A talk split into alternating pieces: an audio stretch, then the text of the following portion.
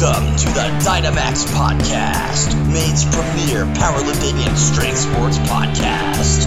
From studios in Westbrook, Maine, with your hosts, Matt Israelson and Matt Strong.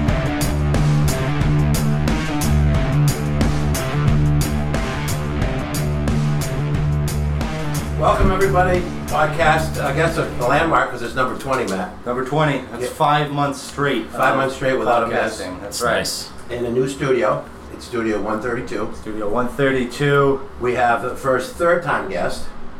Emily Nodine. That's And- for Hi, the third visit. First Yep. time ever. And a very special guest. Who is it, Matt? Scott Baumann, the owner of the Iron Will Strength Studio. Father Gaines. Yes, thank were. you guys. Thank you for being here. Honor to be here. We're all so excited to talk to Scott that we all had to be here Yeah. come. Yeah, I love it. I love So it. on top of this is Emily's third time on the podcast and her first time hosting. So, um, quick uh, background on uh, actually meet announcements real quick. announcement. I think it's now three weeks away. So it's November 11th and 12th, everybody. Your training should be on its final, uh, you ought to be on your last strength wave if you train that way. And ready to go. I hope everybody's healthy. Uh, you can still enter online. You can still walk in here and get an entry, and you can still do it um, some other way. Yeah, we've had a whole bunch of people entering on online in the last few days, so that's working great. That's a good option. People seem to like it. you guys doing it here, Maddie? Well, in the space next door. Yeah, nice. Yeah, it's not at Fournier's. It'll be on location. More or So less. shout out to Auto Sound next door. That's right. That's awesome. Yeah, they, they saved us on this one. Uh, and shout out to uh, Mike Wilson for the badass. Shout out uh, for the new uh, backdrop. Yep. It's going to be really. I saw that. That looks good. Yeah, that- Yeah, Yeah. it'll definitely. Uh, I think there's going to be some cool changes coming up at this meet, and uh, we're headed in the right direction. All right, so we got a guest today. Um, Dude, I want to interrupt and just say I was happy you guys weren't going to make me lift. Oh. Because I'm like, I don't want to come so everybody's fucking stronger than me, man. So if we can talk, it's perfect. Yeah, it's awesome. Yeah. I, I would debate that. I think you actually can bench more than me, but we won't get into. I would definitely won't get into that. Def- well, we're not Uh. going to squat. We're not going to deadlift. Maybe we'll bench. Bench and curl. Um, I was gonna say you'll have to curl because that's Matt's specialty. Dude, not curl, because funny Matt story. I knew Lauren first uh, at another gym where we were both working out, and uh, I had maybe worked trained Lauren a few times, whatever. And then I saw Matt come in, and Matt's I think he was probably covered up, right? So I don't see that he's like jacked or anything. He's got his glasses on, and he goes over and he's like doing some bicep shit. And I see him put like fucking 45s on the preacher, and I'm like, no fucking way, no fucking way. This guy, I'm not thinking you're gonna be one of those dudes, right? Yep. And he just starts freaking ripping him out. I'm like, damn. And then, you know, pretty soon I start watching him front squat fucking 350 and stuff like that. So I'm like, oh, okay, he's, he's the real thing. But like, it was super funny. The first thing I noticed was like how strong you were curling. the bicep curls. The bicep That curls. was- are great. third gym? This was not, it was, it was uh, Ob- when Obies was Obies. Oh, okay. Yeah. But like, just, you know, it's like you look over at someone that like has probably more weight on the bar than you think they should be doing. And then they just like rep it out. And you're like, oh, all right, All right. shut me up. My, uh, my own mind real quick. It's good to know that some things don't change because it's still what he's doing. Really? No, not really. He does use all the equipment to curl though. That's sort of more. Yeah, I think That's We we the like thing. to tease him. Yeah. He's strong. the calf machine, the glute ham. it's all the bicep curls. You got the right, uh, the right mentality. The right angle, right? So you are our first guest that has a, a podcast. Yeah. What uh, what's the name of that podcast? Uh, strong in the Iron Will Way. and that uh, you were like over 100 episodes. Yeah, I think I'm at like 128, and uh, I remember like, do you guys ever hear of a guy called Zach Even-Esh? He has a couple gyms in New Jersey. Un- Underground Strength, Yep. and I listened to his for maybe a year or two when I first knew heard about podcasts. I was kind of way late to the podcast game, and I started listening to his, and he's a legit guy. He's just a fucking cool dude and good coach, and um, I, I swear he was recording in his, his in his car, right, Mhm. same like I do, and I was like. All right, maybe this isn't like have to be a big, huge production. Like, man, just start. You know, Yeah. because I think we tend to overthink stuff and has to be perfect. I remember thinking, all right, let me just look into this. I found an app that was awesome, allowed me to record it, and um, just figured, let me just even if nobody cares, Mm-hmm. I can just talk and maybe maybe just my couple clients will listen. That was our mentality Yeah, going into it. and I thought, fuck, I'll do like one one or two a week because it's just me. I don't have to organize. I don't have to get guests. I don't need equipment. Just start doing it, Mm-hmm. and then then it became kind of cool. You know, I just like listen to people and get. There were days where I'm like, I have no idea what to talk about today. You know what I mean? Because when it's just you, it's a little different than when you have a guest. yeah. Um, but yeah, so just started doing it. Try to be at least like one a week if I'm everything's good. Sometimes two, sometimes three. Sometimes I'll go a couple weeks, but Like we're at 128, I think. Yeah. How, how long did he? I'm sorry. So when you're having those days that you just don't know what to talk about, how do you come up with something to talk about? I've been wondering this about your podcast. Well, I think for me, it's a lot of times based on conversation with clients, mm-hmm. you know, or things I observe like throughout a day that people have trouble with, or like common like questions and themes that come up. You know, we're all have a conversation with a client, and I'm thinking, "Fuck, man, they all should hear this." Like the conversation I'm having with you right now, Yeah. everybody would benefit from this. Right. So then I'm like, all right, let me just put it here, and then all the clients can listen to it. So whatever I was just sharing with that one client, they had a question or whatever, I just kind of do it like that. But there are some days where I literally am like, oh man, You're like, I need one of my clients to have. somebody asked me a so question. I can make a yeah, totally. And I've, I've tried like asking for like Q and A stuff like that, but I find it easier just to like let it just brew, and which is also helpful to not have it scheduled. Like it's not like I have to do one tomorrow. Like that you guys like knew I was coming and have everybody set. Like for me, it's like tomorrow morning I'm not feeling creative. I'll just wait till the next day. You know? I'm sure we'll have a time where we uh, we had our first uh, technical difficulty a couple weeks ago. Got these guys in early. I was like, I wanted to do it on a Saturday morning instead of a Wednesday night. Got everyone here at nine in the morning. Nothing worked. Oh no! I was like, fuck. I couldn't believe it. Um, so you got 25 years of coaching under your belt. Yeah, and every time I say that out loud, Maddie, I'm sure you feel similar. I'm like, fuck, I'm sounding old, dude. Yeah, but yeah, I started um, training people right out of college, like 21, whatever. Uh, before I even realized that it was actually a job. Like I just wanted to lift and like work in a gym, and Yeah. I turned down like real jobs because I just knew like I couldn't roll that way. Yeah. And uh, my parents were cool enough to let me, you know, not use my college degree and like make eight bucks an hour working at a gym and you know start bodybuilding and stuff. And What then was um, your college degree? fucking landscape architecture. Dude, I can't even. so I, random. I have to like hire someone to take care of my my bushes. Like I can't literally know nothing. Four years, nothing. I have good handwriting from it. Like Yeah. that's it. The that- stuff on the walls of the gym, that's all I got. Yeah. That's, that's oh, what hey, I do. better than nothing. Are you from Maine? No, I'm from New Jersey. Jersey. Okay. Yeah, so What I uh, part? Down around like the Bridgewater, Somerville, Br- Brunswick, down by down by uh, Rutgers. Okay. So um, yeah, I just got a local gym there and started training a couple. But I mean, when I say training people, it was like one kid twice a week. Like wasn't really training people. And then uh, I started to get a couple clients, but I was definitely not making like a real living. And I'll never forget this one guy used to come at lunchtime, Chris. And he was, uh, I believe he was, uh, he worked out with a chiropractor. I can't remember what Chris did. But one day he comes up to me, he says, uh, "I gotta ask you a question, man." I said, "What's up?" And he goes, "The fuck you still doing here?" I said, "What? What? What are we talking about?" He goes, "Man, you're really good at this training people. Like I watch you with your clients. Like you're really good, but you got to get out of here. Like you're in this little small town gym. You're not making any money." He's like, "You got to go to the city or somewhere like and do this for real." Yep. And then I remember he says, "You know, I have a friend. He trains people in the city. He drives a Corvette." And like, like that was like the Click. like he drives a Corvette. Like that was success. And I was like, well, that does sound pretty cool. Yeah. So I started making some phone calls, and then like you know, made my way to New York and started doing it there To for the city? yeah, Yeah. yeah. And I was scared of shit. I was ne- I was never a city guy. You know, I lived in New Jersey, an hour away, but I went to the city probably twice in my life. Okay. So going in there was like, holy shit, man. You know, it was like super intimidating. Finding somewhere to park, getting on the subway, like lost, and like going to this gym. And I went to um, Equinox. You guys have heard of Equinox? Yeah. Equinox is like unbelievable. And you walk in, it's just like, oh, I was like four floors and like, uh, you know, railings you could look down. It was awesome. It's pretty much the opposite of Dyna-Maxx. in every way. totally. But from a just like big gym, like eye opening thing, it was awesome. Got offered the job. I think I was like 25. And then I was like super psyched I got it. And then I like literally chickened out. Like I went home and then like had all this like head trash about like, Anxiety, yeah, yeah. like just why it wasn't a good idea. Like, oh, I'll never see my girlfriend and like I have to, an hour and a half commute. And you know, I don't know if that's you know, people call that like fear of success. Like I think that's bullshit. Like, I was just, I was just afraid like to, to do, something something, out of my comfort zone. Yeah. Yeah. like I was like the big fish in my little pond. You know what I mean? And um, that was like a whole new world. Yeah, And I, wouldn't you. be like the guy there anymore. I would just be like the new guy that like doesn't know anything. Oh, so yeah. I kind of like chickened out, and then like five years later, I went back. You know, five years more of just training in a little gym. Back to Equinox. Went back to a different one. I had a, a connection, at least at another gym called Crunch. Crunch was um, Yeah. downtown in the West Village, right off the train. And a guy that you know, the guy that owned my gym that I worked for, his old manager was now the manager there. So at least I had a, a guy Some- to talk to. Yep. Yeah, and um, so I went there, and it was just a little bit less. Um, Equinox was kind of like polo shirt and like tucked in for me, you know, and like Crunch was a little more like dudes with tattoos and Clanging like, and like- banging. oh yeah, and like not hardcore like that, but at least people wise, it was like more diverse and cool. I felt like more comfortable there.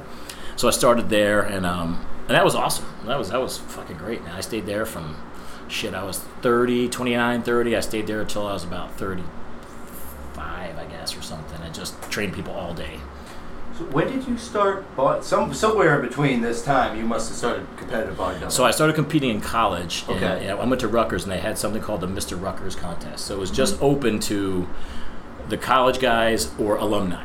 So I went there when I was like a sophomore. I So I've got like- some. I dug deep, but I have some photos to Yeah. share. Oh yay! Yeah, baby. I was Yeah. just oh So wow. is hair, that everything. shredded. So how long did you do this for? So I, I, I, I went to the first contest as a sophomore, and I was probably Okay. 135 pounds. And I was like lean, so I was like muscular, but like Mm-hmm. small. But I went there and I was like, fucking, this is cool. Like I would imagine you guys probably were when you went to your first powerlifting meet, like, oh man, I want to do that, you know? Mm-hmm. But like, I couldn't imagine doing it, but I wanted to do it. So, and I just kept training. I was a hockey player. Uh, and started lifting because I was just small and getting the shit beat out of me. and then I just got addicted. It's like they say, I get addicted to the iron bug, man. I just liked lifting more than I like like playing. So I kept playing, but I was just trying to get bigger. So like, and because I was training like a bodybuilder, I wasn't getting faster. Or I was getting really. slower. Right, I was right. bigger, so I could like fight better and like knock people down. But I, I wasn't any better right, as a player. But I didn't care. I just wanted to be big, and I was actually pissed that I was burning so many calories. I was just gonna say doing all that hockey I fucking hated it. No, my, weight. my quads were awesome, but like I would literally be on the in the car on the way home, stopping at 7-Eleven and like pounding burritos, trying to like make up for the calories I burned. I couldn't gain weight anymore. Yeah. Um, so then I think we went to the show again the next year, and my girlfriend was like, "Dude, you got to do this. No, you can do this." So I started training for it, and then there was a day where like somebody at the gym made a comment like, "Hey, are you competing?" And I was like, oh, "I must, I must look like a bodybuilder now." Like that was cool, you know. And um, so I did it my senior year. And In uh, college? yeah, and it was I was in a lightweight class. It's it's 155 and under, so I was like 150. And um, there was a guy that actually trained. I trained at a gym off campus, like a, like a kind of a real gym, and there was a guy that trained there too, and I knew he was pretty good. So contest time come, I'm doing it all myself. I don't really know. I'm just reading and researching mm-hmm. and learning. So I don't really have a prep coach or anything like that. And that wasn't a thing anymore. They didn't have prep coaches and all this shit back then, unless you were like pro. So I go and there's like 20 guys. So I think I did well. And also what's cool there is like it's all kids and family. So everybody's enthusiastic. Like you, people that are small are getting like rounds of applause. So you're, it's awesome. So they, they announce the top five. And they, the way they do it is they are, we're going to call it the top five. And fifth place, Matt. In fourth place, Emily. So like, okay, I'm not fifth. Okay, I'm not fourth. Oh shit. I'm like, fuck, I'm definitely not second or first though. Fuck, I don't get called. Fucking don't get, I'm not in the top five. Yeah. I'm fucking miserable. Dude, like, and I'm sure you guys. I thought you were gonna say you got first. I was waiting for that No, too. so did I. So did I. Fuck. I mean, I was like, so I'm waiting for five, four, three, nothing, dude, nothing. So like, and then they don't release like the placings yet. So I'm just pissed. I don't want to hang out with my friends. I don't want to drink. I don't want to eat pizza. I just want to go home and like start training for next year because I'm mm-hmm. pissed off and I'm competitive. So I like don't think I left my room for like two days. I find out they're like. They're giving the. They're gonna have the scores like somewhere on Monday. So I go find out. I think I was sixth or seventh or eighth, but didn't matter. close. Dude. Didn't matter. Doesn't matter. Yeah. First is like first or not first, but like I'm not fucking eighth. Yeah. So literally, dude, from that point on, I'm like, I'm fucking winning this thing next year. So I trained like all year like this, and um, the week before that show, the following year, I entered uh, an NPC novice called the Garden State. Uh, clearly, like nobody knows who I am. I just show up, and I think it's similar to like the here. You kind of know It's a- people. yeah, there's a culture You know, you know people and like who's coming. So I was just like a nobody. Showed up, won the lightweight class, won the overall, uh, which is like a, kind of a big deal. And then I went into the Rutgers show the next week, like f- super fired up. Won the lightweight class. Um, the middleweight winner was awesome. He and I were like going. Have you ever seen the bodybuilding show? I mean, you know, there's like Oh, a yeah. pose down against the, the got the big guy and the little guy. So the heavyweight guy wasn't great. Me and the middleweight guy were just like so close. They li- they literally called somebody from the audience, like a gym owner, to like help break the tie. Wow. Because it was like we, we were like identical, and then uh, he ended up winning the overall. So I lost the overall by a point. He, was that was than like you, though? he was bigger than me. Yeah, so he was a taller guy, and uh, but that was awesome. I mean, I still I still get That's like amazing. fired up talking about Matt it. and I actually had this discussion on the first podcast I was on, and I'm sure Matt can relate. But like when you have a bad meet or when you have a bad show, it's just crushing because you work so hard and like when you don't live up to your expectations of how you're gonna Yeah. do, it's just like you just it's just so awful. I can relate to you Yeah. not coming out of your room for two oh, days. Oh yeah, and like, you know, and I, when I think about that in hindsight, you know, I'm like, I kind of love the story of like just being like, fuck this, that's it for a year. But then I'm also like, I try to like people that are talking about competing, I try to like warn them about that side. You know, I mean, because you have to really be The that obsessive side. obsessive if you're going to be, you know, if you're going to be successful. That's all. That, that's literally all you can do. Right. If you want to get first. Yeah, you can't like do it as like a fucking hobby or like on the side. You know, I'm sure the parallels are like the same. Oh, yeah. When I uh, la- on the mid meet last year, when I bombed out a bench, like the most upset I've I, I've been. I the- remember. I, rem- I can't even remember the last time I I, was thinking back on it. and I was like, my dog died, and I was kind of sad about that. But missing Yeah. those benches was way worse. Totally. When I missed my 300 pound deadlift in my last meet, it was the same thing. Like I wanted that so fucking bad. and had you hit that before? No, Okay, I hit so you're- 290 in training. I thought I had it in me. It She's just been real close. wasn't Yeah, there. yeah. But uh, that's the thing. It's like you you really don't deserve. You never deserve it, and it's always like if you you know the, the mentality now. I'm sure is okay. Let's try to pull 305 or something in training to hit the 300 on the platform when you compete again. Yeah. Yeah, and I think the difference thing is the different thing is like for you guys. I mean, I think you're more focused, and tell me if I'm wrong, on your numbers. Like some other dude might show up in your weight class and smoke you. Like there's nothing you can do about it. Yeah. Uh, you're pissed that you didn't hit numbers you wanted to. Right. Bodybuilding's a little different because it's like you can you can fuck up your last couple days of prep and just come in off. Like I think I competed, I don't know, 18 times, and like there was one time that I fucked up. I experimented with like water and salt and carbs and shit, something unusual, and it backfired. And I was like sixth again for the like you know I always placed in the top three, and this was like another time I was completely out, and that I was pissed because like I fucked it up. But I was pretty okay with like some dude just showed up and smoked me because he was this big and this wide, and like that's just it's just better. You know, I'm okay with somebody being better than me. I'm pissed if like I fucked it up, Totally. right? So it's like if you miss your your weight, you don't care if someone else pulled 350. You're just pissed that you missed yours It's you versus you. that was the hard part, and that's kind of what I try to tell guys that want to compete. I'm like, listen, you can't control who shows up. There's freaks out there, right? There's there's people that are built 50 times better than me that don't lift, right? I mean, we've seen those people. And I hate those Okay, people. I don't know that I believe that, but Well, but you know what I'm saying. There, there are people that are just, you know, especially when you get to the higher levels. I mean, I think at the local level, like I went to Mr. New Jersey like two years later, won that lightweight. But then you just keep wanting to go up. So I'm like, all right, I'm gonna go to the junior nationals. So I go to the junior nationals. Now you're talking about, you know, not just the East Coast, talking about the country. So now it's like, okay, placing sixth there is pretty good because there's 30 guys. Mm-hmm. But now you start to see the real freaks. You know, the kids that were like jacked in high school before they lifted. Right, and this was obviously before social media, so you had no idea who these No idea. people were going to be. And then it just started to become like I just said to myself, I'm gonna do it until I don't enjoy it. Because as you guys know, you sacrifice everything, man. My social life was non-existent. The girlfriends would have to put up with, you know, me like wanting to go home from a club at 9:30 and eat, and go to sleep because it to a was club? That's Oh, impressive. miserable, standing around not drinking, like that's, Sipping water. that's no fun. Club That's soda. horrible. I don't even want to go. And um, so there was just that right, right when I was like 29, I think I said, you know what, man, I'm I, I can tell that I'm not going to go any farther competitively, and I'm also not willing to do what it takes to go to the next level. And I'm cool. I'm cool with just kind of retiring at that point. But that was the that was the competitive career. So yeah. So during that time, training people was what you do. Yeah. What else was I going to do? You know what I mean? Yeah. Yeah. So you retire from or retire from uh, bodybuilding at 29. You're still in Jersey at this time.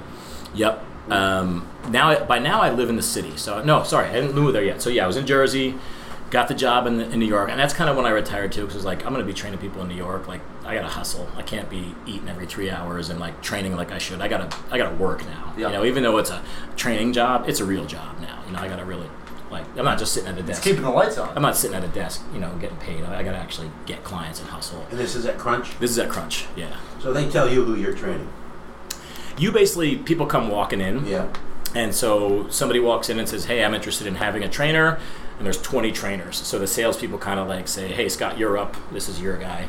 And you got to walk the floor. I mean, that's the part I hated, like walking around. Hey, how you doing? I'm Scott. I want to try I to remember work when I out. trained in commercial gyms, and I was just so uninterested in having a trainer. But they were like, that was their job. Like, It's they, that, but it's the have to do worst because you can sense like as I'm walking up to you, I can sense that you're like, here we go again. Like new guys coming because you know you have to make your rounds to like all the all the people working at the gym know that the new trainers are going to come up to them and like you know solicit them and they have to politely decline it, right? Yeah, so part of the reason I wanted to be here today is I have a really good story about how I met Scott, and I hope I'm not ruining your flow. No. Um, so I remember it so clearly, and you're probably going to think it's weird that I remember it as clearly as I do, but there's a reason for that. It was the day of my sister's wedding. I lived in Boston, but I was at World Gym because I was like in town for the wedding. Was that you? Yeah, we talked about this at the I- Yeah, so yes, this will all come back to you, but yeah. I remember it more I, than you do. I remember. it. Um, so I'm training at World Gym, and this was like shortly after I started training with Bret Contreras.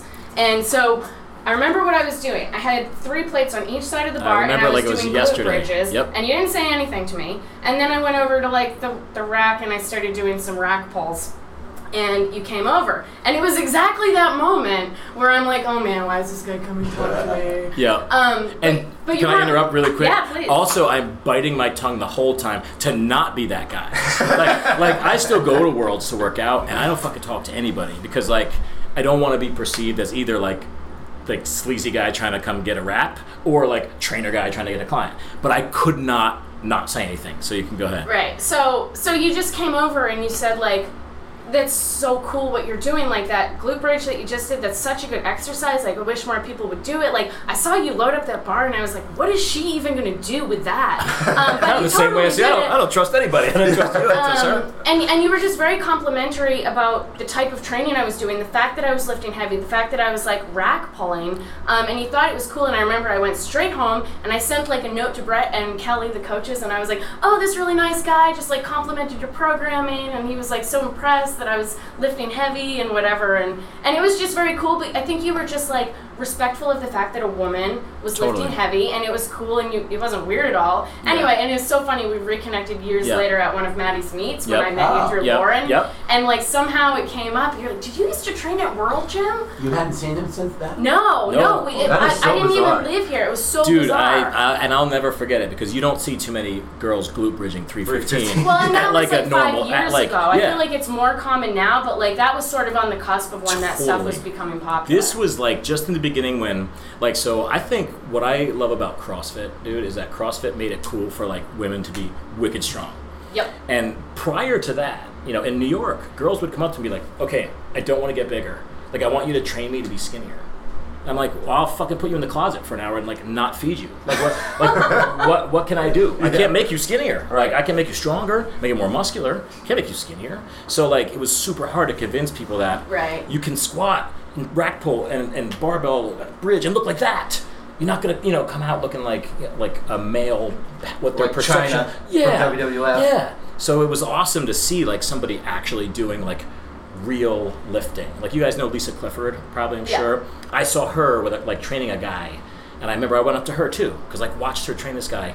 Like you're fucking supposed to train people, like heavy weights and like decent rest periods and like not running around in a bullshit circuit of machines. And I was like, you're a real trainer. Like that was fucking legit because you don't see that. You see the typical, you know the deal. You know, Run so, around. so this was like, it must have been like four years ago. Were you training people I at just World at moved that here. time? No, Oh, I was just working out there. So how did you Yeah. end up in Maine? Perfect So segue. good segue. So it's pretty. I, I kind of like like I did I did a podcast like just on this story because I was like having this conversation with somebody, and I think sometimes like Maddie, you probably feel this way when you've. I'm fucking 48 years old, right? So like. Kind of a lot of shit, but like it doesn't feel like that big of a deal to me because it's me. But then when I was telling someone, I'm like, this is actually kind of interesting. You know, kind of like somebody was like, dude, you need to like tell that story. It's kind of cool. So in New York, I met my wife uh, her sister's husband had just retired, pretty young in his 50s. He had grew up in Miami. He moved to Miami. So every, we all lived in New York together. He and his wife moved to Miami. He calls me shortly thereafter. He's like, "Hey, dude, I'm thinking about investing in some of these personal training uh, studios. You know, would you guys be interested in moving down here with us? You know, I'll help you out. You know, I'll put most of the money up. You just run them." I'm like, "Yeah, hello, Miami, run a gym? Like, sure." so Yes, we please. like we like dude like liquidate the 401k kristen my wife's pregnant sell everything we have she has a big time job in new york we just moved to miami so we get there and we're like okay she's like seven months pregnant the, the studio is not going to open for like seven or eight months because they're like building it. Yeah. So I have no job, and I have like a teeny bit of money because I gave him all the money. She's pregnant, so she doesn't have a job. So we're like, oh man, this is like really brave and You maybe really dumb. You- yeah. okay. So I gave him like everything we had. So I had to like start making some money. And also, I don't have a reputation there, right? Like Right. at this point, I was a big shot in Crunch, but like not in Miami. So Starting Um, over again. Again. I just found a gym that like uh, would let me train people independent. Started, you know, building up a name, and you know how it works. It's like a friend of mine was like, "Hey, talk to my friend Elaine. She's down there, I, uh, um, Etain." And I started like doing, you know, teaching this girl like doing a boot camp for kids in the park. I'm just anything I could do to start getting a reputation and making some money. Uh, gym finally opened. This was 2008, so you guys know what happened in 2008. Market crashes. People that spend money on training don't spend money on training anymore. Right. So now we had a location open that I ran. My partner's named Eddie. Eddie had a previous location with a different partner. This That- is your brother-in-law. Yes. Uh, the other guy was fucking it up. Uh, So he. Who's the third guy? Uh, so basically, it was like imagine Eddie basically owns them all. Okay. I'm a partner in one, and this guy Andy's a partner in number two. So Andy leaves, and Eddie's like, "Dude, you gotta take the second one too. Like you're the only one that can." I'm like, "Dude, I can barely run one. This is my first. Like the way you feel now. That's how I felt there. Like I don't know how to run a business. I'm, I'm learning on the fly, man. I know how to train people. I never had an employee in my life. I never did any of this Yeah, no payroll. No. Nothing. Yeah. Very overwhelming. So it was. I was like literally stressed out all the time, um, and plus it was. You know, we were we were getting by. Considering in hindsight, considering that it was 2008, we stayed open and like made money, so that was good. But we Right. weren't nowhere near like what our Well, projections plus were. you, you had a new baby. Oh, it was it was brutal. Yeah, shit and show. so my wife was awesome. She managed to like, she's like the smartest human being in the world. So she like can do anything. So she managed to like find clients that she could like do their personal accounting from home and like she would take a small business. She would take like this place and like run the finances from her house. So she was like, able to like you Get her know keep us hustle. going while we were like not really not really making a lot of money. Matt and I are That's yeah. ideas. That's legit. She's awesome. Wheels. So, um, you know, we kept going for a while, but then like we were probably a year into it, and uh, I loved having the gym. Man, I loved like having employees. I loved the, the client, everything. But like, I just didn't dig living in Miami, man. Just was not like my thing. I grew up East Coast, like it was, and South was just weird for us. So my wife and I had a heart to heart one night. We're like, I don't see myself like, because we had big plans, like five five locations, and we're gonna like take over this whole area. My brother-in-law had bought the rights to like five gyms, so he had big plans. He spent a lot of money, and this is all like, I'm supposed to be like him and then me, and I'm like, Kristen, I don't want to stay here. She's like, I don't either. Well, it's So a I'm huge like, investment for something if you don't absolutely want everything about it. Totally, and um, you know, I just like couldn't just couldn't picture myself raising the Are kids those still there. there? Are those gyms still there? No, uh, well, so we ended up. Um, I had to have a conversation with Eddie and say, "Listen, man, like, I gotta I get gotta out. get out of here." He's like, "Dude, I get it." He's like, "But I'm not doing this without you. So we got to sell these things. I'm not gonna like replace your percentage.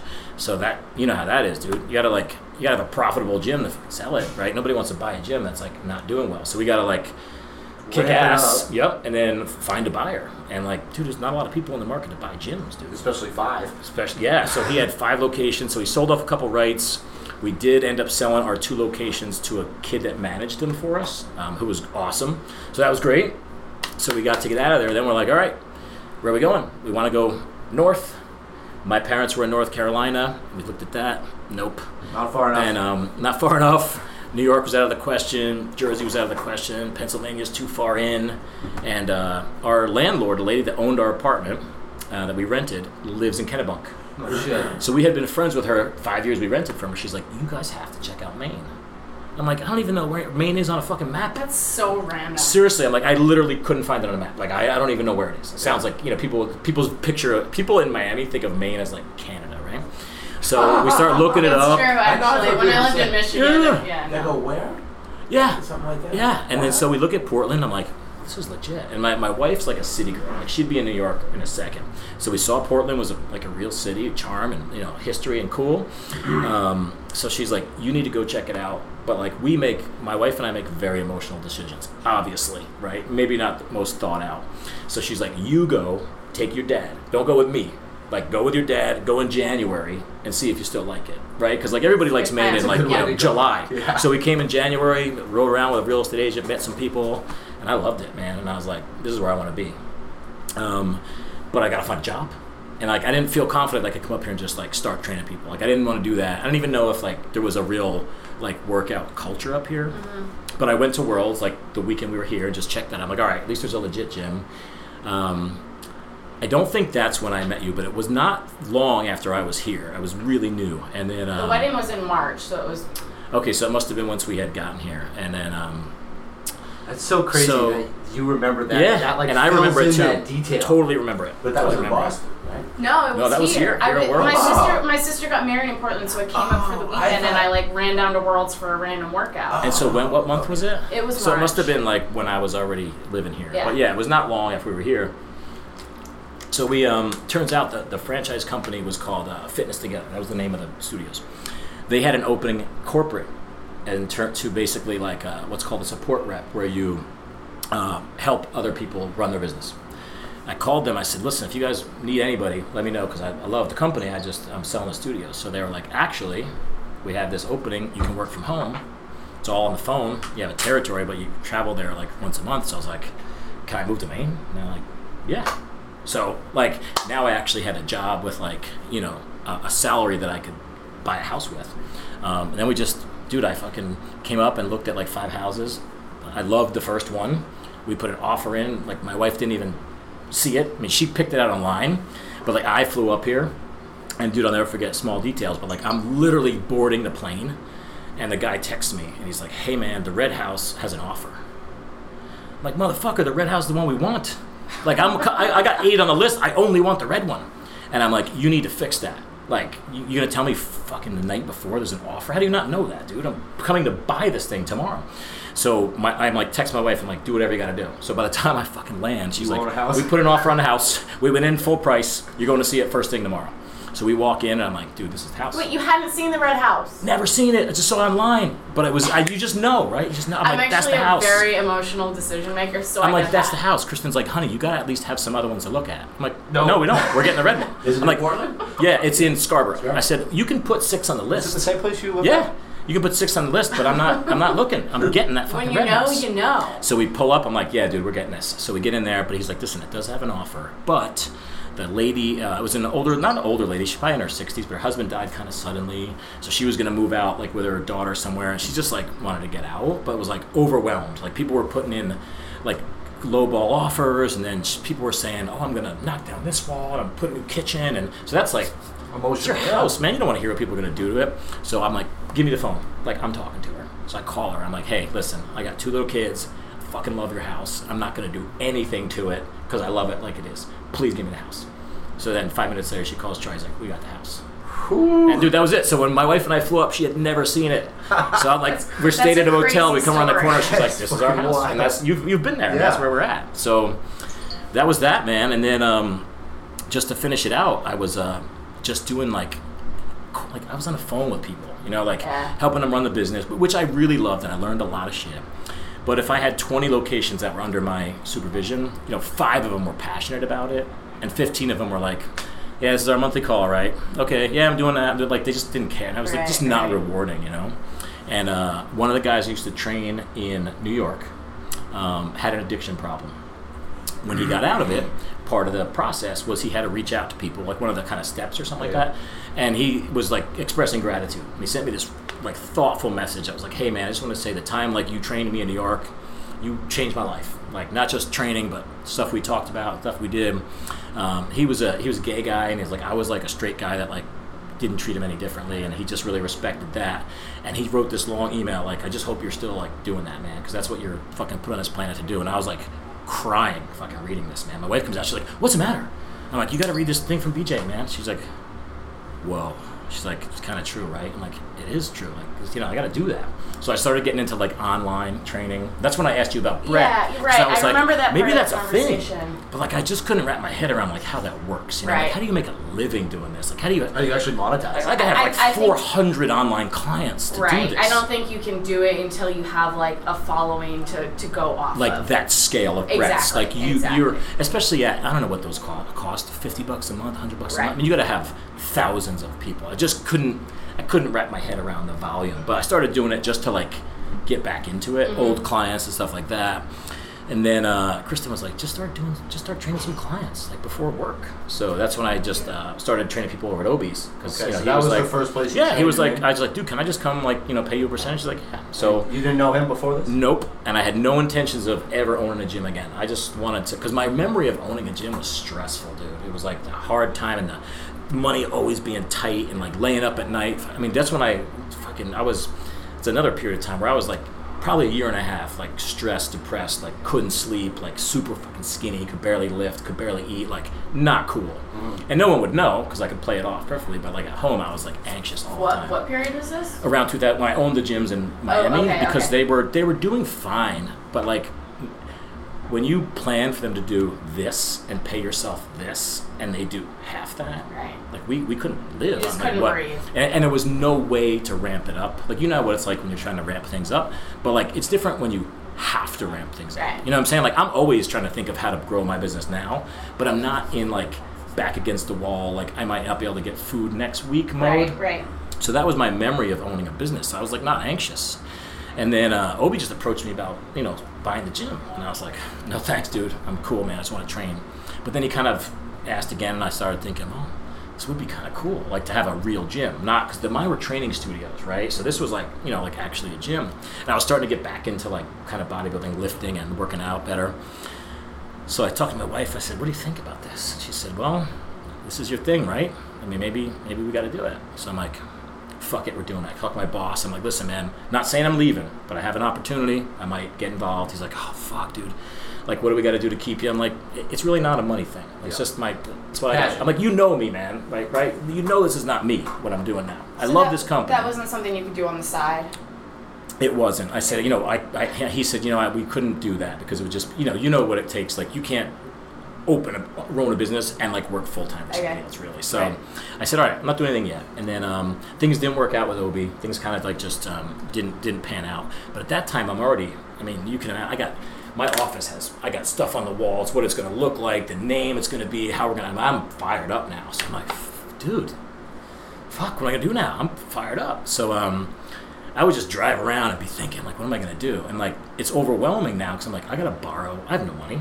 I gotta borrow. I don't know, 50 G's to open a gym, and like, how am I gonna do that? So I start talking to like some old clients who I knew had some money, and he's like, dude, uh, it's gonna be tough to get that kind of money right now. And um, I'm like. Hello, dude. I'm asking you. But, um, right? Uh, uh, so, um, but then I start thinking, all right, hold up. I don't need to open a big gym. Give me a thousand square feet, some dumbbells, a bench, and a rack, and I could train people in there myself. Yep. And I could just the rent's five hundred bucks. I'll just I'll train people myself. Like I don't even care if I have it. I'll just I'll just train people, you know. And then and then so that's when I found the spot in the middle. So I just thought the mill was fucking cool. And then when I started looking around, it was inexpensive. Found a thousand square foot. So I'm like, all right, I could definitely cover this rent myself with a couple days of training, and then everything else is gravy. Mm-hmm. So I told my boss, I said, listen, I'm going to do my own thing. I got to get out of here. And he's like, well, just give me a couple months. And I was like, cool. So for a couple months, I, you know, double dipped and started doing that. And then, um, you know, that's when I, I invited Alex over, and my wife had known John from another gym, and she's like, you got to talk to this guy. He's like awesome. So I called John. So one thing I want to say real quick. So you're at this point here. You're asking people to borrow money to start this gym, and during this process, Lauren and I are still training at Obi's, which really isn't the best. I you know I was, I've kind of always trained with like a powerlifting mentality, and uh, it just really wasn't the best place for it. And so Scott has no money, just put all of his money into the gym, invites Lauren and I to lift, and for free. Like that Yeah, will yep, always yep. stand out. Like once or like Well, It's so- just like You come, train here. come, like sh- tell me what you think. Yeah, because Okay. basically, like it was at that point, it was just me training people. I was I never could have a membership. It was Right. literally like a thousand well, square wasn't feet. space to have thousand square feet. You know, so memberships, you know, me and a client, it's already almost I'm almost using all the stuff. But I remember um, I had trained Lauren a few times, and like I just liked having people around, like cool people. I was like, Lauren, you can come whenever you want. I'm like, and bring Matt. So like it was so funny. So it's a small space. So Saturdays I'd be with a client. Lauren would come in. Matt would come in. Mike Melito would come in. Oh, yeah. Aaron would come in. Yeah. So here's this little small space. Now, as you know, Matt's pretty intense, and before you know him, he's pretty quiet. Lauren is the same, super quiet at first, not after you get to know her, but quiet. Melito's the same, so is Aaron.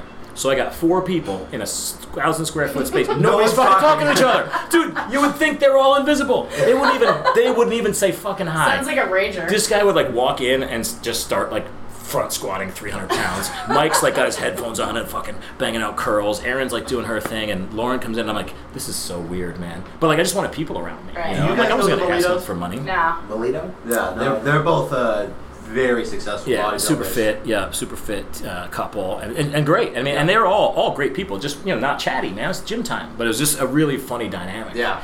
And um, yeah, so then at one point, you know, Lauren was just working out there, and then I just started a conversation with her about what she was doing for a living. You know, she's eh, I think she was doing marketing or something. Yeah. And I'm like, you know, you'd be great at this. She's like, I've been wanting to talk to you about it. Oh really? And I'm like, oh, well, that's fucking, let's talk about it. Like it was your girlfriend. Yeah. yeah. So like right there, we just started talking about it. I'm like, let's do this, man. Like I'll mentor you. Just start start coming in. Like What an come, awesome opportunity for her. call, come in, and she's And you. great. She's great at it. And um, same thing with Alex. Same thing with John. And then we got three more. Same thing. We just I've never advertised for like a single trainer. Yeah.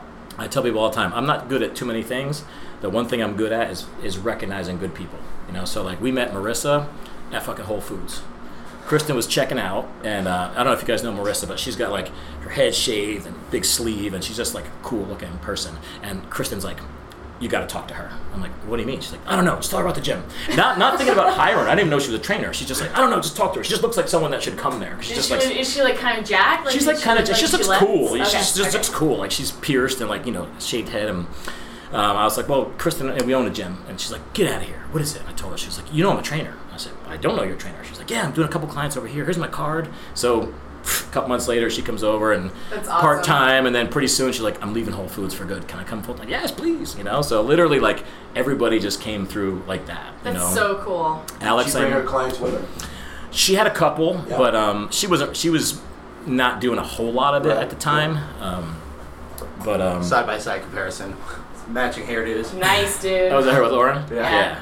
Is that the other woman too? yeah. Def- clearly a trainer. But, but you know, it was no, it was great, man, because um, because we kind of like home. They were like homegrown and handpicked. Like we have a culture Yeah. that's exactly what we want because everybody fits. You know, you have a small place like this, you, you bring in somebody that doesn't fit, man, it's real obvious real quick. Well, that's actually something that we're concerned about. Not concerned, but like, you know, if we, the goal is not just to get more members. Right. The goal is to get the right kinds of members. Like, we're kind of a little family, and Yeah. like, you don't just throw random people in here. That doesn't work. It's, Right. I don't know. So I think you can probably relate to that. Totally. So, and that's everything. Especially a place like this that's Right. so like unique too, man. You got to keep that like vibe going. And that's kind of the, one of the things I liked about like being f- friendly with all, you know, like dude, this is totally different than what I do. I don't I don't feel it. We're not in competition. There's a there's, there's plenty to go around, man. It's an abundance mindset. Like there's a lot of people that want to fucking lift and get in shape. Right. It's like where do you click? So if someone calls me and they want to compete in powerlifting, I send them here.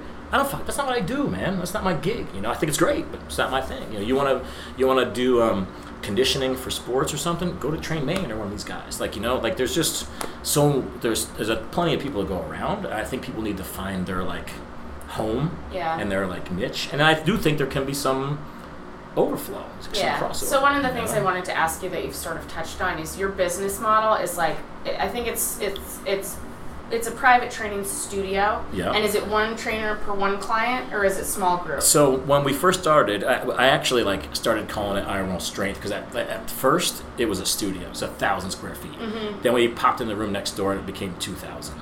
Then we took the space across this, the hall and now it's four thousand. So now I'm like, that's not really a studio anymore. It's called a gym now. So we call it Iron Will Strength, but basically Okay. it's all private. There's nobody in there working Right. out on their own. No day passes. Right. So right. people are training with a client one on one. They might train two clients to one trainer. Okay. Might even do three clients to one trainer, and then we do like small group stuff. So we'll Okay. have like five or six. We have like what we call a men's strength, five or six guys with one coach, or five or six women with one coach. And the rooms are they have those in the thousand square foot room. Mm-hmm. So we got people just lifting, but in a way that the way I look at it is like it's, it's one third the cost of a trainer, but you're still getting coaching. You're still getting someone Right. spot. you- You're following a real program, but you're doing it with some other dudes or some other girls. So they have this nice like the 6 a.m. crew, right? The 6 a.m. guys, the 6 or 6 mm-hmm. p.m. females. So it's pretty cool. Yeah. And what- So sorry. One thing that's unique about your gym too is that you've kind of taken your training principles and you've taught that to your coaches. Yes. It's not like Lauren's doing the Lauren program and Julian's doing the Julian program. There's an Iron Will program. That's huge. Yeah. Well, I remember Lauren. We talked about this when we first had two small spaces. We had a thousand square foot attached to another thousand, but they're separate. There's just Yeah, a whole little door. doorway. Yep. And we realized, like, let's say myself, John, and Alex are all training one-on-one clients in one space. We only have one cable unit, two benches, you know, one barbell squat. So we would have to design programs that would allow us all to like use the room because you couldn't be like, "Are you squatting today?" Oh, I was gonna squat. Oh, we're gonna we're gonna deadlift. Like fuck, bro. So we would have to like literally create programs that would be like, this program uses the rack and the cables. This is all dumbbells and like Oh, make that's sure so we were. interesting. It was super. Like I remember Lauren was like, Matt thinks this is genius because we literally had to just sit down and go, how's this gonna work? This is you know? before you expanded. This is before we had the more space. Yeah, Yeah. Um, so now we don't have to do that, but I feel like it's super important. I, I've seen it the other way, where like I tell people all the time, you go to Worlds somewhere. I'm just gonna use that example. I like Worlds, but like you get a trainer there, they all train how they train, right? So it's like I hire you, you're gonna train me how you like to train people. It might be totally different than how Matt would train people. That's tough to do if you're at a place where you're gonna share. So let's say you're like, hey man, I want to train Monday, Wednesday, Friday at six. All right, well, Emily's available Monday Wednesday, but like Matt's available Friday. Well, you guys got to be on the same page. You can't be like an aerobics queen and he's like a power lifter. The client's so confused, right? Like, so we got to make sure we all have the same approach to training, the same, you know, methodologies, write the programs down, be able to read each other's shit, and also be on board with it. You know, can, not you, can you end up with a different trainer? one totally. day? Okay. Yep. So, So yeah, if somebody's sick or has surgery or whatever yeah, I mean, some people do it Schedule. Some people might do it like they always see Lauren only, but, but every um, if Lauren's out, someone else can take him. That's easy. But a lot of times people will say, "Hey, I'm going to see Lauren Monday, Wednesday, and Alex on Friday," and that's a consistent thing. So they might consciously use different trainers. Um, I, I think we have a little bit of both. You know, So you chose that. It sounds like you chose. So if you're going to have a gym and you want it to be profitable, there's a few viable business models, and yours is personal training. yeah. Um, and it sounds like you sort of chose that because it's what your space allowed starting out. Yeah, Or and is to that be, what you wanted to well, do all honestly? I, I, lo- I think what appealed to me about like the opportunity of owning like a gym, gym, I call it.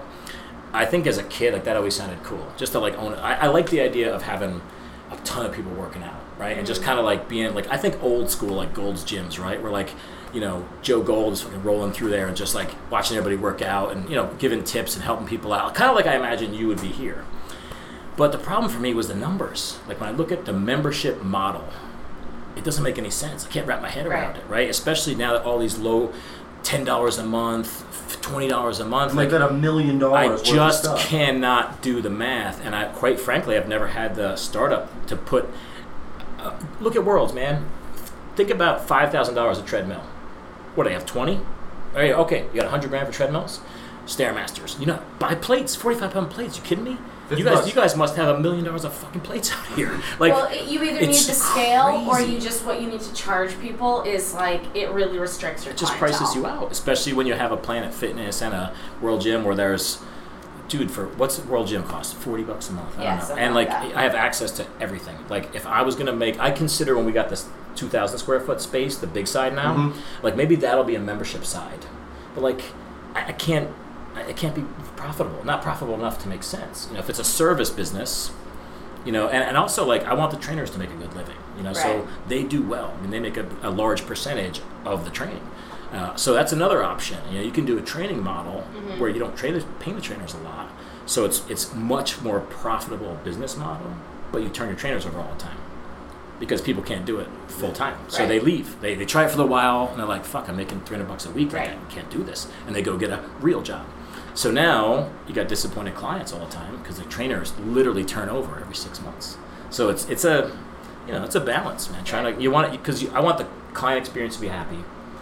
I want the trainers, most importantly, to be comfortable and making good money, and so they'll stay and, and they're having a good life. But I also the gym needs to make money, so it's kind of like this, you know how it is, expenses and costs and stuff like that. But I mm-hmm. think we got a pretty good handle on it right now. I, I would say you absolutely do. How many people have you trained approximately At the Iron Will or me personally? at the Iron Will? since you started? I would say, ah, God, how many people have come through the door? And I think we must have, on a consistent basis, a couple hundred people like active. Wow. Um, it's hard to say. We, I kind of count. I, I keep track of things by like numbers of sessions done. Right. You know what I'm saying? Yeah, yeah, so yeah. like we'll be at like always talking to me about yeah, like 125 sessions a week or something like that. Like, um, That's a lot of people in and out of the door. yeah, it is. It's quite a bit. Yeah. Um, one thing I wanted to talk about really quickly is uh, your discipline. What time did you wake up this morning? What's today? I can have to think back. I'm sure it was 4:30 or 4:45. Yeah, Five. you, you, you I pretty had, a, much. I had a 5:30 guy this morning, so 4:30. yeah. So you've been pretty much waking up at 4 a.m. for a long ass time As long as I've been doing this again here. Yeah. since you've been in Maine. yeah. Was that discipline to you know? Because you definitely have the entrepreneur mentality. How did you have to? How did that come to be? Have you always had it? Did you have to work for it? Did you have to train yourself for it? Great question. I think the discipline just came from bodybuilding and like sports and just knowing that like that's what you gotta fucking do, right? I mean, well, maybe you were good at bodybuilding because you had the discipline. That's what I'm saying. That's true. That's true. But I think I learned a lot of it from there. I mean, I think listening to people that come before you and learning like this is what has to be done. I mean, you know, we were just talking about uh, listening to a podcast with Effording about um, you know when he was bodybuilding and like the discipline of like his his strongmen like you know eating four cups of rice eight times a day and like him packing 40 pounds of meat and like shipping it down there and grilling it all like carrying around coolers like that's just what you have to do or you're not going to be successful. So i feel like that is kind of the same way that i carried that into like dude i don't have the luxury of getting up at eight man. Like i'm not going to succeed if i do that you know? So you know who's awesome? Um, i'm going to i'm going to draw a blank on his name right now. Eric thomas. You ever heard eric thomas? I haven't. he's a fucking insanely mo- awesome motivational speaker and he talked about that i mean he's very similar like gary vee and these guys but Yep. he's just got a unique style but his thing was he goes dude i get up at four o'clock so i got a fucking three hour advantage on everybody right and i was like dude that's true man because you're productive in the early in the morning Oh, yeah. nobody's No up yet. distractions, no nobody's calls. up yeah once that once the day starts rolling dude my my to-do list like kind of falls apart Yep. but i can i can get some shit done early Are you a morning person? Like, is there like what? Like, you wake up at four so that at right now you don't have you can kind of turn off or? Oh, I'm a piece of shit by, by eight o'clock. yeah, I'm, I'm, this is this is this is late for me. No, I'm, I'm usually pretty useless by night. I mean, that was one thing Eric said. He goes, guys, don't don't get me wrong. When I talk about getting up at four, I go to bed at eight, because that was I think the I was gonna ask that that's the because like sleep is so important. Like the older I get, the more I realize it's so important. And like yeah. if you're getting up at four, you better be going to bed at eight. I don't do a good job of that. Yeah. So I, I get like wiped out every at like intervals because I got kids. My kids don't Right. even go to bed by Right. eight. You know, and then like if I want to spend any time with my wife at all, I'm up. So I just I just suck it up, man. I just like Sleep faster. just sleep faster, man. And but like I seriously believe there's a time and a place like you gotta sleep, right? And you gotta rest. And like I'm not a fucking young dude anymore, right? But like, dude, I think if you're hungry, man, I don't know, man. I don't get fucking tired when I'm at work, man, because I fucking love it, man. Like I'm I'm fired up to be there. Like, look, would I rather do all this shit at nine not four? Yes. But that's not an option right Yeah. now, man. You know, at some point when the gym's at a place where I don't need, you know, I still train people, you know, because I like to, and because um, I think it keeps me, 'Cause it gives you keeps me sharp. fodder. It gives me information. It keeps me sharp. You know, I like to be connected um, to, to clients and still like, because you lose that when you get out of when you're when you're not when you're just like running the business and sitting, for your sitting in the to see you office. it. It is. It is, man. And like, I think it's good for them to see me get up at fucking four or five. You know, because when when the boss ain't around, it starts to build resentment a little bit. Like we're all here at five. No. This Why isn't guy's coming Yeah. in at fucking nine, and like you know, You and I leave, example. and I leave early, man. I leave at two, and I pick my kids up every day from school. You know, and that was part of my thing is I'm going to design this my life like to be what I want. You know, and um, that was important to me. You know, I want to I want to see them. So I don't see them in the morning ever, right? But I pick them up at three o'clock, and I got them for the rest of the night. You know, until my wife's done working. So that's that's how I justify like the nights I'm like, I gotta get done with this getting up at four o'clock. But like, you know what? I gotta sacrifice somewhere. So I know the answer to this question. You're obviously, or you, are you're satisfied with the Iron Will currently, or I'm happy okay. with it. I would not say satisfied, because I don't think I'll Ever. ever be satisfied with it. Yeah. So what's the uh, what's the future of the Iron Will? Because I, I know a little bit about this. Yeah, and I you think can, you have an idea. You can Um, go into it as I, I, I like the I um, I'm playing with the idea of franchising it and looking at that. Um, So, what is what, what kind of what does that mean? I guess. So this is a good question because, like, honestly, when it was first presented to me, I was like, "What? That sounds sounds like something like real business people do." You know what I mean? But basically, what it is is like rather than, um, for example, you know, McDonald's is a franchise, right? So you want to open a McDonald's, you are franchise, you are opening a location that you own, but you're paying a percentage of your income to McDonald's because you're using everything that the way it does. Yeah, you call it a McDonald's, you paint it like a McDonald's, you you deliver the product that they deliver, mm-hmm. but you have to keep it as a McDonald's. You can't start selling fucking hot dogs. You know what I mm-hmm. mean? Like they come check on you, you got to be wearing the uniform. It's got to be red and yellow or whatever it is. Like so, that's how franchise things work. So you pay McDonald's X amount to use the name, and then you pay them on a monthly basis to continue operating as a McDonald's. So it's just another option as opposed to saying I'm just going to open another location Right. that's also mine. This becomes, hey, you want to open an Iron Will in Massachusetts, you own it, but it's our What was your buddy's name in Florida? Or your my partner, Yeah. Eddie, So you switched, but you want to be Eddie now. kind of, but but he yeah, kind of, except for he was still he was a franchisee, but he owned five what we call units. Uh, the there was still someone above him. Okay. is who he bought it from. So he bought it from Gotcha. the guy who started. You know, somebody opened one fitness together, and then opened two and three and four, and then said, "Hey, I'm gonna start franchising this." And at one point, there was like 400 of them in the country. You know, Yeah. so um, like uh, what's the um, not not Planet well, Planet Fitness is a franchise. World Gym is a franchise. Like um, Anytime Fitness is a franchise. I think a good example, Snap-on Tools, for whatever reason, is the one that stands out Yep. for me. You always see people driving around in those vans, and Yep. it's like the guy in the van owns the company. totally. yeah. Well, Yeah. and I think what makes a ton of sense about you guys franchising is now that I understand that your training is consistent across your trainers. You're not you're not franchi- franchising a gym. You're franchising a training system. So that quality is going to be consistent, and that programming and all of that from location. I mean, I hate. Right. don't be offended when I say this, but it's almost analogous to CrossFit. Uh, There's a lot of similarities With the fact that Mhm. like you want to open a, a box, you Yeah. gotta get certified, Yeah. and you're gonna do WODs, and you're Yeah. gonna do this, this, this. There's gonna be rings. Yeah. There's gonna be bumpers. Everything's gonna be rogue. Yep. And So I believe the difference is, and I may, and I might not be 100% correct in this, but CrossFit is more of a licensing agreement. Okay. So you purchase the right to call it a CrossFit.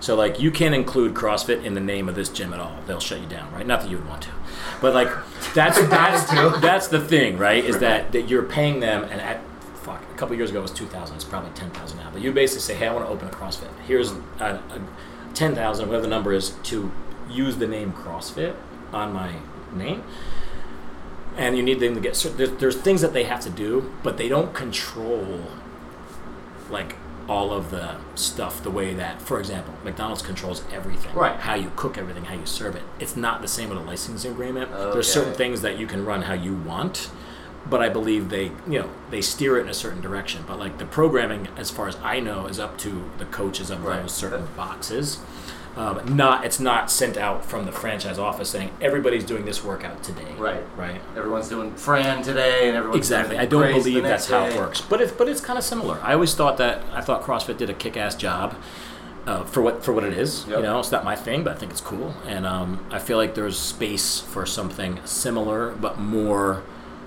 what I call just like fucking old school lifting, like not quite powerlifting, but somewhere more along the lines of the Schwarzenegger, uh, uh, Franco Columbu days. Of Yeah. like, you know, basic big barbell lifts and you know a couple isolation bodybuilding stuff thrown in there, but free weights reducing and fat, adding size. yeah, free weights and putting on some muscle, man. That's right. Do you? So we're, we're coming up on an hour here. Do you guys have anything in particular you'd like to get out? So your last time you competed was a while ago. Yeah, I was 30. I'm 48. so, Okay. Yeah, You- But you never competed up this way. Never. All in Jersey. All in Jersey, and um, with the, the junior nationals and junior USA, we're like in I don't know. The, Did you ever come across Gaspari? yes. Yep. From down there, he? Yeah, he's a Jersey guy. Pretty good guy. Yeah, great guy. Yeah. Great guy. Rich Gaspari. Yeah. Well, so it's funny because I was telling Matt, I, I had really never, you know, there's like the ba- the bodybuilders and the powerlifters, and one thing I think is kind of cool now is like everybody's kind of coming to meet in the middle. Like I've always respected, like like I said, I'm not a CrossFit guy, but I, I have the utmost respect for those guys. Like I came to Matt's first meet and I was like, this is fucking cool, man, because I would like literally never been to one, so like I didn't even know. Um, what to expect, and it was like really cool, you know. And I remember funny story you guys appreciate. It, I was watching; they were calling out the the, the um, warm up weights or your, your openers, and they'd be like, "All right, you know, Matt Strong, 200." And I'm like, I could fucking do this. I think I could fucking do this, dude. That guy's only doing 300. I'm like, oh, it's kilos. Fuck. So Lauren and I were sitting there going, holy shit, that's 600. Like, it That's was actually so, one of the things we want to change about the meets is everybody's doing that. Everyone's we want to put out- the weight in pounds just so you got to do that. Yeah. Because people like even me, like I, I was no idea. I mean, I feel like a moron, but like, but it made me feel good at first. I was like, I could do this, And man. It's obviously all the right. meet will still be running kilos, but we want to like you want to add some display. yeah, let people know Exactly, what the weight is because the- it's I'm- yeah, and that it's is- also hard to tell. You got those skinny plates. It's not 45. So we're used to Right. seeing four. I mean, if someone's doing 600 in a normal gym, that fucking shit is out to here. You guys are doing 600. It's like this. You can't even tell. So as a, as a spectator, it's way more exciting to be like, oh, dude, that guy's about to pull like 550. Like Yeah. that's awesome. If you don't know, you, you kind of can't tell. You know, you guys know because you can glance at it and tell, but like, No, we, we couldn't can't. tell. we can. I know what 200 is, and that's about it. Right. well, dude, you guys would love this one. So you you know you remember Ted Arcidi? Sure. This is a story of a story, but still a good one. so my friend back in the day when we were all bodybuilding, he was probably my size. So what I would call him is a kind of big small guy, right? Yep. Like for a small guy, he's kind of big. He's probably 205. And then he had a friend, who, so he competed probably as a light, a light heavyweight bodybuilder competes at about 190, right? So like when I stopped competing, that's about where I was. My friend was the same. He was working out with a heavyweight bodybuilder who was probably 240. So that looked, you know, pretty solid. And they're at like a big Gold's Gym somewhere, kind of empty, early in the morning. They're off in a corner, a place that has like eight squat racks, and they're squatting. So my friend is back squatting, and uh, the bigger guy, his friend, is front squatting, and they're using. I think they're at 315, right? So in comes Ted Arcidi. He comes lumbering over, you He's the know, first guy to bench 705. okay. animal, right? Comes wandering over. Does he have very short arms? Yeah, yeah. Okay. Yes, and he's he's just a short like fire hydrant, Yeah. and he comes wandering over. He's got his gym bag, his cup of coffee, and he you know like walking slow and sits down. And Of course, he sits like right at their rack, right, and he's like putting his sneakers on, drinking his coffee, and he's kind of watching them. So my f- friends are like, "What the fuck's Ted Arcidi doing, dude?" He's like making me nervous. So he finally comes over. He says, "You guys mind if I jump in?" They're like, "Okay, this is weird, but." Okay, because I think he didn't want to load the bar. Right. Like he's already got three three fifteen on it. So I'm gonna demonstrate. You guys won't see this, but Ted fucking gets up, walks over to it, like you know, like dude, like he, he's done this warm up so far, right? Like, that's about it. Swung the arms around. Gets under the bar, steps back, starts fucking behind the neck pressing it. I was gonna say he didn't do a lot of squatting. No, behind the neck presses Yeah. it. My friends are like, I fucking packed up my shit and went home. how do you how do you squat with a guy that- something the guy just pressed over his head with no warm up? It was so fucking crazy. I awesome. thought that might be going there. That was- wasn't much on squats. And- but that was the difference between like there's bodybuilding strong and then there's like powerlifting strong. You know what I'm saying? And I mm-hmm. think that's like there's strong bodybuilders for sure, but like that was that moment of like holy crap, man, that's like superhuman stuff. Yeah. You know? So I've been waiting very patiently because I thought we were going to spend a lot of time talking about women in strength training because I know that's sort of one of Scott's specialties. Dude, we can do a part two, man. I, I would, I would love it. Um, I, I mean, Scott's a huge advocate of, like we sort of touched on earlier, just like women training, lifting heavy. Um, and you do a really good job in like all of your social media stuff of sort of like, you know, talking about that and some of the concerns that women have. And uh, did you like ever plan for that to be your target audience, or would you even say that it is, or did it just evolve? I think it definitely is and has I mean, it's, become. it's, it's a clear sector of the market that needs to be addressed. Yes, I think I, I think I recognize that. I Mhm. think, uh, like I said, I, I love that kind of CrossFit like stimulated that to a degree. I think, I mean, I think women are doing powerlifting at record numbers now that Yeah. probably sure. could be attributed to a CrossFit influence, right? Mhm. Getting that started. Um, but I just remember seeing the value of strength um, on a woman's body, on the, the emotional side of it, the mental side of it. Like, because I would see so many people getting mind fucked by the scale and this like weight loss mentality, and they would just be frustrated in the gym because you can't go to the fucking gym and lose weight. Losing weight happens at the fucking dinner table, right? So like, if you approach the gym as I'm going to go burn calories and get skinny, that's not how it works. So it's it's not rewarding. But like you get stronger all the fucking time, right? Like you if you're following a strength program, you literally win every workout for a while, especially when you're a newbie. Mm-hmm. So now it's fun, you know. So we try to get them to switch their mindset to like stop throw the fucking scale out. Stop, you know, measuring your like we don't I tell people all the time, I don't have a scale, I don't have a measuring tape. I don't care what you weigh. I don't care what size your fucking thighs are. Lift heavy, eat properly. You'll actually get smaller. You'll get firmer, Right. and you'll fucking feel awesome. You know what I mean? And then like Right. you won't care. And you just can't scale is? understand it until you've lived it. You know, like as a woman, you don't understand. Like you can't internal, like logically, you think, oh yeah, I guess this makes sense. But until you've experienced that, you don't understand how awesome it is, and then you just want to like scream it from the rooftops. Totally. And I think I kind of share that sentiment. Yeah, know? and I think that Iron Will is very well suited to that too because like I don't know, this is like super stereotypical, but I feel like in general men are sort of more willing to just like go try things and screw up and women maybe like want to do things right. So a place like Iron Will that it's like all geared around personal training and like teaching women to lift properly, like maybe it's a little it's it's very well suited to that market just because it's like it's a, it's, it's a very good environment for it. I mean, we love having female. We, we have a lot Yeah, a of lot of really women. awesome women. Yeah. Um, but I think the Right. average woman off the street would be super intimidated to, intimidated to walk in here if she doesn't know how to lift. And that coaches a lot of beginners, and that's awesome because they get that hands on. But you know, for the most part, that's not Yeah.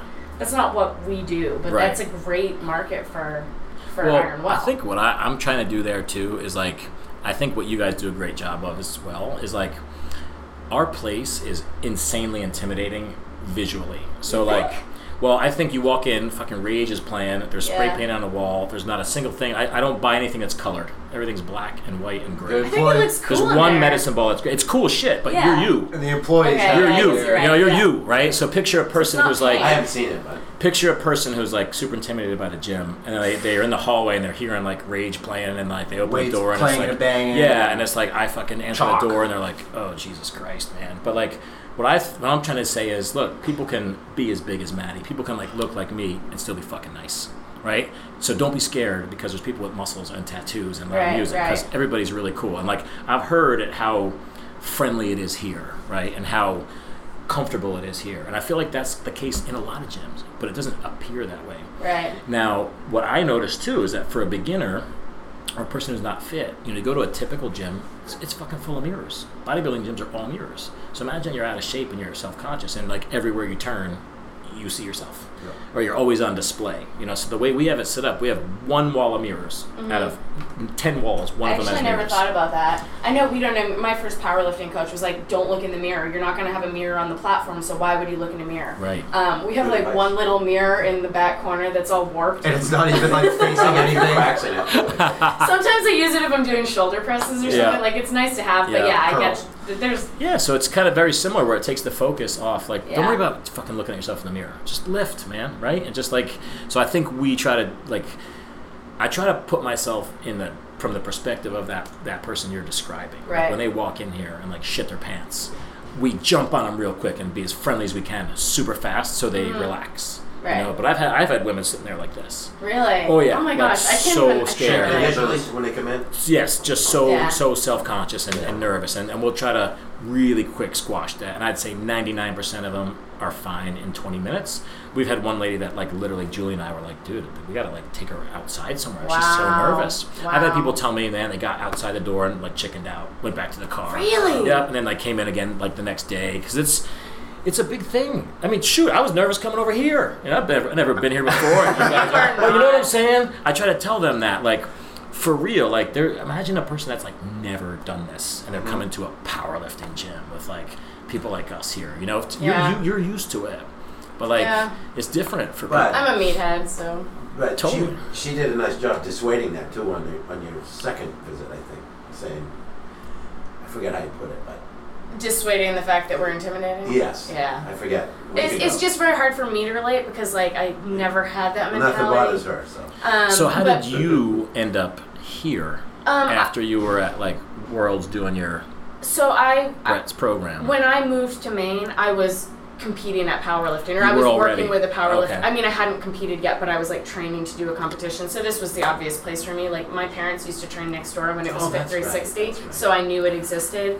Um, yeah, so I don't, I don't know. At that point, I didn't give a fuck. Like, Right. like I'd go in the corner. I was brand new here. I'd go in the corner and do my hip thrusts with all the the powerlifting dudes Exactly. all around me, and I wouldn't exception. even care. Yeah, see, that's doesn't not, give a shit. right. That's not that's not normal. Right. Not, not but anyway, normal in a bad way. I know we're out of time, but that was an important topic because I appreciate how like supportive you are of women in strength training, and I think it's cool, and I wanted to make sure it got brought Wow, up. that's cool. I mean, a point in case is my mom, who's 60.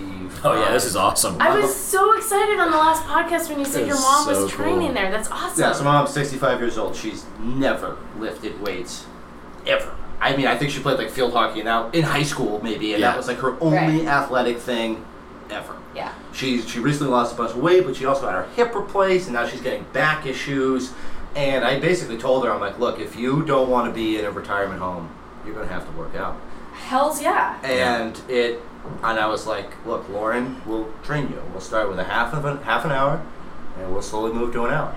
Yeah. And I think, I mean, tomorrow's going to be your fourth or fifth week. Yeah, which oh, is it's awesome. insane. I like sneak pictures of it all the time because like I'm watching Lauren with her and like like I said, rage is blasting and there's like all this and I'm like, look at her, this is so cool, man. 65 year old 65 social year old worker. lady. My, learning how to my parents actually almost the same exact experience, um, but they trained with Andy Barris, who's owns Fit 360.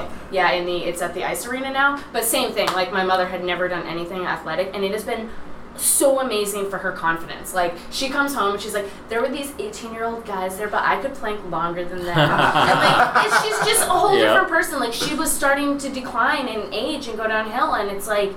It's, Well- Yeah. it's so cool. Well, some people just start to think, like, well, I'm getting old, time to start deteriorating. exactly. And Well, they buy into that. Yeah. Yeah.